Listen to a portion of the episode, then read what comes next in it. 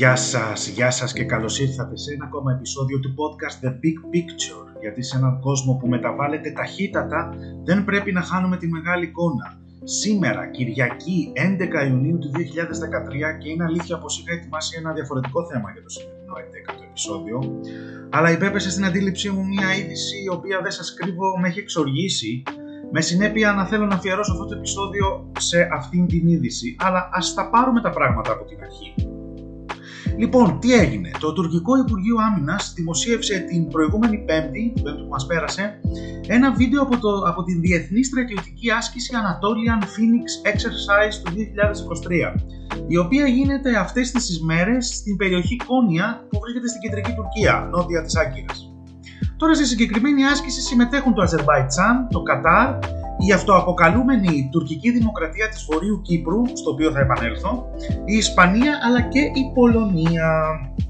Τώρα, ας ξετυλίξουμε λίγο αυτό το κουβάρι, αναφέροντας αρχικά ότι δεν υπάρχει κράτος που να ονομάζεται Τουρκική Δημοκρατία της Βόρειας Κύπρου.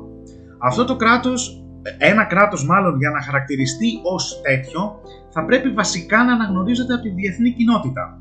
Τώρα τι συμβαίνει? Το συγκεκριμένο κράτος αναγνωρίζεται μόνο από την Τουρκία, το οποίο εννοείται ότι αποτελεί puppet state της Άγκυρας ε, στο νησί, όπως είναι η Λευκορωσία για τη Ρωσία, αντίστοιχα, για να καταλάβετε περίπου τι εννοώ. Ε, ενώ υπάρχουν πάρα πολλά ψηφίσματα του Ο Ε Ε, τόσο του Συμβουλίου Ασφαλείας όσο και της Γενικής Συνέλευσης από το χίλια εννιακόσια εβδομήντα τέσσερα και εντεύθεν, τα οποία καταδικάζουν απερίφραστα την τουρκική εισβολή, την καταπάτηση της εδαφικής ακεραιότητας της Κυπριακής Δημοκρατίας, και ζητούν από την Τουρκία να αποσύρει τις τουρκικές κατοχικές δυνάμεις που παράνομα, σύμφωνα με το διεθνές δίκαιο και τα ψηφίσματα αυτά, βρίσκονται στο νησί εδώ και πάνω από σαράντα πέντε χρόνια. Τώρα, ειλικρινά, έκανα μια έρευνα πριν ξεκινήσω το, το επεισόδιο, να το υπογραφώ, και υπάρχουν πάρα πολλά ψηφίσματα, όπως αυτό του χίλια εννιακόσια ογδόντα τρία, το οποίο δεν αναγνωρίζει την... Το χίλια εννιακόσια ογδόντα τρία αυτοανακηρύχθηκε ε, τα κατεχόμενα τουρκικά εδάφη, αυτοανακηρύχθηκαν ως την Τουρκική Δημοκρατία της Βόρειας Κύπρου. Αυτό φυσικά ο Ο Ε Ε δεν το αναγνώρισε, την καταδίκασε αυτή την ενέργεια το χίλια εννιακόσια ογδόντα τρία, οπότε δεν αναγνωρίζεται ανεξάρτητο κράτος από κανέναν στον κόσμο εκτός από την Τουρκία. Άρα δεν θεωρείται ανεξάρτητο κράτος. Και να τονίσω ότι και η Ευρωπαϊκή Ένωση έχει καταδικάσει την τουρκική κατοχή τμήματος, του βορείου τμήματος της Κυπριακής Δημοκρατίας, η οποία είναι μέλος της. Η Κύπρος είναι μέλος της Ευρώπης. Κρατήστε το αυτό, γιατί έχει την σημασία του. Τώρα, η Τουρκία από τη μεριά της σου λέει: δεν αναγνωρίζει κανένας τα κατεχόμενα εδάφη μου, δεν θα αναγνωρίσω και εγώ την Κυπριακή Δημοκρατία, η οποία σύμφωνα με το διεθνές δίκαιο είναι η μοναδική αναγνωρισμένη κρατική οντότητα στο νησί.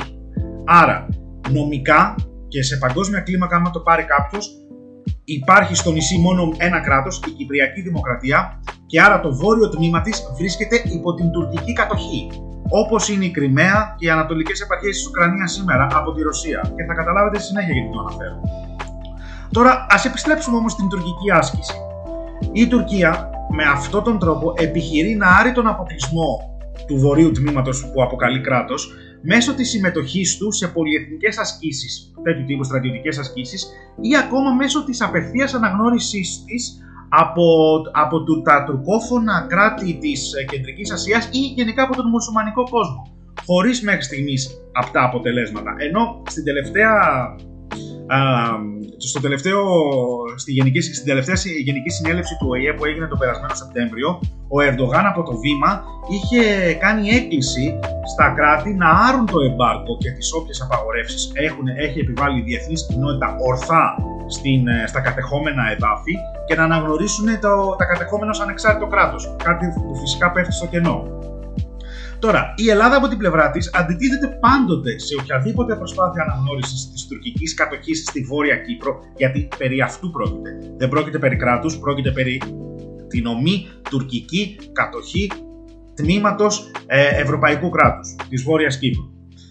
Ε, αλλά στο παρελθόν, αρκετά δυτικά κράτη, δυστυχώς, όπως η Σλοβακία, μέλος της Ευρωπαϊκής Ένωσης, αλλά και οι ίδιες οι Ηνωμένες Πολιτείες, έχουν δηλώσει αρχικά ότι θα συμμετέχουν, αλλά κατόπιν έχουν αποσύρει τη συμμετοχή τους, αποφεύγοντας την έστω έμεση αναγνώριση του τουρκικού μορφώματος. Κάτι που συνέβη το δύο χιλιάδες είκοσι ένα, στην άσκηση του δύο χιλιάδες είκοσι ένα. Να σημειώσω ότι αυτή η άσκηση γίνεται κάθε χρόνο από το δύο χιλιάδες εννιά. Όμως, δυστυχώς, και θα τονίσω το δυστυχώς, δύο κράτη-μέλη της Ευρωπαϊκής Ένωσης, η Ισπανία και η Πολωνία, συμμετέχουν στην άσκηση τη φετινή παρά τις έντονες ελληνικές αντιδράσεις. Τώρα γιατί? Γιατί θα δείτε ότι τα συμφέροντα είναι υπεράνω όλων στον πραγματικό, παύλα, ρεαλιστικό κόσμο. Η Ισπανία τώρα ε, έχει συμμετάσχει ενεργά στην κατασκευή του Ανατολού. Θα το ξέρετε, θα το έχετε ακουστά. Είναι το ελικοπτεροφόρο και η ναυαρχίδα του τουρκικού ναυτικού. Ο σχεδιασμός έγινε από έναν ισπανικό οίκο, από μια ισπανική εταιρεία. Άρα μιλάμε για διασυνδέσεις με την Τουρκία. Ενώ η Πολωνία, που συμμετέχει για δεύτερη συνεχόμενη χρονιά στην συγκεκριμένη άσκηση, έχει αναπτύξει στενές στρατιωτικές σχέσεις με την Τουρκία, καθώς έχει αγοράσει είκοσι τέσσερα Μπαϊρακτάρ, σταθμούς διοίκησης και φυσικά την απαιτούμενη εκπαίδευση. Κατά συνέπεια, η Πολωνία είναι η πρώτη ευρωπαϊκή χώρα που αποκτά τα τουρκικά μη επανδρομένα αεροχήματα, πατρόνους, με κόστος περίπου διακόσια εβδομήντα εκατομμύρια δολάρια. Είναι αρκετά τα λεφτά. Και να σημειώσω πως παλιότερα και άλλα κράτη, όπως η Ρουμανία, επίσης μέλος της Ευρωπαϊκής Ένωσης, το Ηνωμένο Βασίλειο και το Πακιστάν έχουν συμμετάσχει στην εν λόγω άσκηση. Τώρα, γιατί είναι εξοργιστικό όλο αυτό και γιατί με εξοργίζει? Δεν σας κρύβω ότι με εξοργίζει. Η Ευρωπαϊκή Ένωση δεν καταδικάζει. Φαίνεται ότι δεν καταδικάζει και φαίνεται ότι δεν ασκεί πιέσεις, δεν ασκεί τις απαιτούμενες πιέσεις, γιατί για να αποκλείσει τα κράτη από τη συμμετοχή δεν μπορεί. Ε, δεν ασκεί πιέσεις στα κράτη-μέλη της να αποφύγουν τη συμμετοχή σε παρόμοιες ασκήσεις που ουσιαστικά επιφέρουν την έμεση αναγνώριση της τουρκικής κατοχής, που υπενθυμίζω έχει καταδικαστεί από όλους, από, τον, από, το, από τη διεθνή κοινότητα, ο Ε Ε, Ευρωπαϊκή Ένωση και μεμονωμένα κράτη από, το, από τους πάντες. Αλλά και το διεθνές δίκαιο, και όχι μία φορά, πάρα πολλές φορές. Η Ευρωπαϊκή Ένωση, ναι, είναι η Ευρωπαϊκή Ένωση που κόπτεται για την ανεξαρτησία και την εδαφική ακεραιότητα της Ουκρανίας και πραγματικά καλά κάνει, γιατί η Ευρωπαϊκή Ένωση πρεσβεύει αυτές τις αξίες, τουλάχιστον σε ρητορικό επίπεδο. Αλλά δεν της καίγεται δυστυχώς καρφί για την Κύπρο, που είναι και κράτος μέλος της. Τώρα προσέξτε τη διγλωσία. Εγώ τώρα θα πω μόνο ότι με τέτοια συμπεριφορά και με αυτή τη διγλωσία η Ευρωπαϊκή Ένωση αποδεικνύει πως είναι ένας γεωπολιτικός νάνος, που σύρεται πίσω από τις Ηνωμένες Πολιτείες και τα συμφέροντά τους. Τα δύο μέτρα και τα δύο σταθμά που εφαρμόζει η Ευρωπαϊκή Ένωση και γενικά η Δύση, θα σας πω ότι δεν έχουν περάσει απαρατήρητα από τον Παγκόσμιο Νότο, γεγονός που συνιστά πλήγμα στην όποια αξιοπιστία της Ένωσης. Μην ακούτε μόνο τα δυτικά μέσα που παρουσιάζουν τα πράγματα όπως εκείνα θέλουν. Δεν λέω να ακούμε τη ρωσική προπαγάνδα, εντάξει προς Θεού, αλλά υπάρχει και ο Παγκόσμιος Νότος, υπάρχουν πάρα πολλές χώρες που δεν συμφωνούν με την οπτική της Ευρωπαϊκής Ένωσης και γενικά της Δύσης για τα δύο μέτρα και τα δύο σταθμά που εφαρμόζει. Και να με συγχωρέσετε, αλλά η Ευρωπαϊκή Ένωση δεν μπορεί να καταδικάζει με πάθος τη ρωσική επιθετικότητα όπως τα φυτό που βρεθεί στην Ουκρανία και να παθαίνει αφωνία με τις πράξεις των μελών της όσον αφορά την τουρκική εισβολή στην Κύπρο και την προσπάθεια της Τουρκίας να επιβάλλει ως νόμιμη την παράνομη εισβολή και την κατοχή του βορείου τμήματος του νησιού εδώ και πάνω από τέσσερις δεκαετίες. Καταλαβαίνετε γιατί δεν μπορεί να συμβαίνει αυτό ταυτόχρονα, έτσι. Όταν σημαία σου είναι το διεθνές δίκαιο, ο σεβασμός της ελευθερίας, της ανεξαρτησίας των κρατών και των συνόρων και το προβάλλεις τόσο έντονα α, στην Ουκρανία, και να ξαναπώ, καλά κάνει η Ευρωπαϊκή Ένωση. Πρέπει να είμαστε υπέρ του σεβασμού του διεθνούς δικαίου. Αλλά όμως ταυτόχρονα δεν μπορείς να μην ασχολείσαι καθόλου με την Κύπρο και την Τουρκία και να μην το εφαρμόζεις στην περίπτωση της Κύπρου, επειδή η Τουρκία είναι χρήσιμη γεωπολιτικά για τον όποιο λόγο. Το δίκαιο, το διεθνές δίκαιο, είτε αφορά όλους παντού χωρίς εκτόσεις, είτε όχι. Δεν υπάρχει άλλα κάτω εφαρμογή. Βέβαια, στην πραγματικότητα, φυσικά και μπορείς, φυσικά και υπάρχει άλλα κάτω εφαρμογή, γιατί στις διεθνείς σχέσεις η βασική κινητήριος δύναμη δεν είναι το δίκαιο, είναι η ισχύς. Και κρατήστε το αυτό που θα σας πω. Το δίκαιο το επικαλείται πάντα ο αδύναμος. Ο, ο ισχυρός, ο πραγματικά δυνατός, το επιβάλλει με την ισχύ του, δεν το επικαλείται συνεχώς. Αλλά εν τούτης, η ευρωπαϊκή διγλωσία είναι ένα δείγμα του ρεαλιστικού κόσμου και του εξειδανικευμένου κόσμου και το πόσο απέχουν αυτές οι δύο πραγματικότητες η μία από την άλλη. Και πάντοτε κρατήστε το αυτό στο μυαλό σας, πάντοτε να θυμάστε ότι ζούμε στο ρεαλιστικό κόσμο. Καλό το δίκαιο, αλλά όλοι προτιμούν τα συμφέροντά τους. Και όπως και να έχει, η διγλωσία και τα δύο μέτρα και δύο σταθμά είναι σοβαρά πλήγματα στην αξιοπιστία της Ευρωπαϊκής Ένωσης, ακόμα και στο ρεαλιστικό κόσμο. Και φυσικά έχουν τεράστιες συνέπειες, δεν θέλω να κρυφτώ πίσω από το δαχτυλό μου. Η Ισπανία και η Πολωνία κυβερνήσεις τους έχουν τεράστιες ευθύνες, γιατί και αυτές κόπτονται για την ρωσική επιθετικότητα και φωνάζουν για το σεβασμό των συνόρων της Ουκρανίας, της μη καταπάτησής τους, όπως προβλέπει το διεθνές δίκαιο και καλά κάνουν. Όμως δεν μπορεί, επειδή τα συμφέροντά τους το επιβάλλουν, να πάνε με την Τουρκία, να συμμετέχουν σε τέτοιου είδους ασκήσεις και να προσφέρουν έμεσα την αναγνώριση στο βόρειο κομμάτι του νησιού της Κύπρου, που είναι μέλος της ίδιας ένωσης με αυτές και βρίσκεται υποκατοχή τα τελευταία, τα τελευταία σαράντα, σαράντα πέντε, σαράντα πέντε χρόνια. Και να υπενθυμίσω ότι σήμερα ο επικεφαλής της Γερουσίας των ΗΠΑ δήλωσε ότι η Τουρκία συνιστά απειλή για την περιφερειακή και την παγκόσμια ασφάλεια. Οπότε η Ευρωπαϊκή Ένωση καλά θα κάνει να προσέχει περισσότερο την προσέγγιση της με την Τουρκία. Γιατί αυτά είναι ευαίσθητα θέματα. Και ο κόσμος, και δεν μιλάω μόνο η Δύση, η Δύση κάνει ένα λάθος. Θεωρεί ότι όλος ο κόσμος, όλη η κοινή γνώμη είναι η Δύση. Δεν ισχύει αυτό. Ο υπόλοιπος κόσμος παρατηρεί. Ο, ο Νότος, η, η Αφρική, η Ασία, η, η Λατινική Αμερική παρατηρούν τα δύο μέτρα και τα δύο σταθμά. Και πραγματικά η, η Ευρωπαϊκή Ένωση είναι ένας γεωπολιτικός νάνος.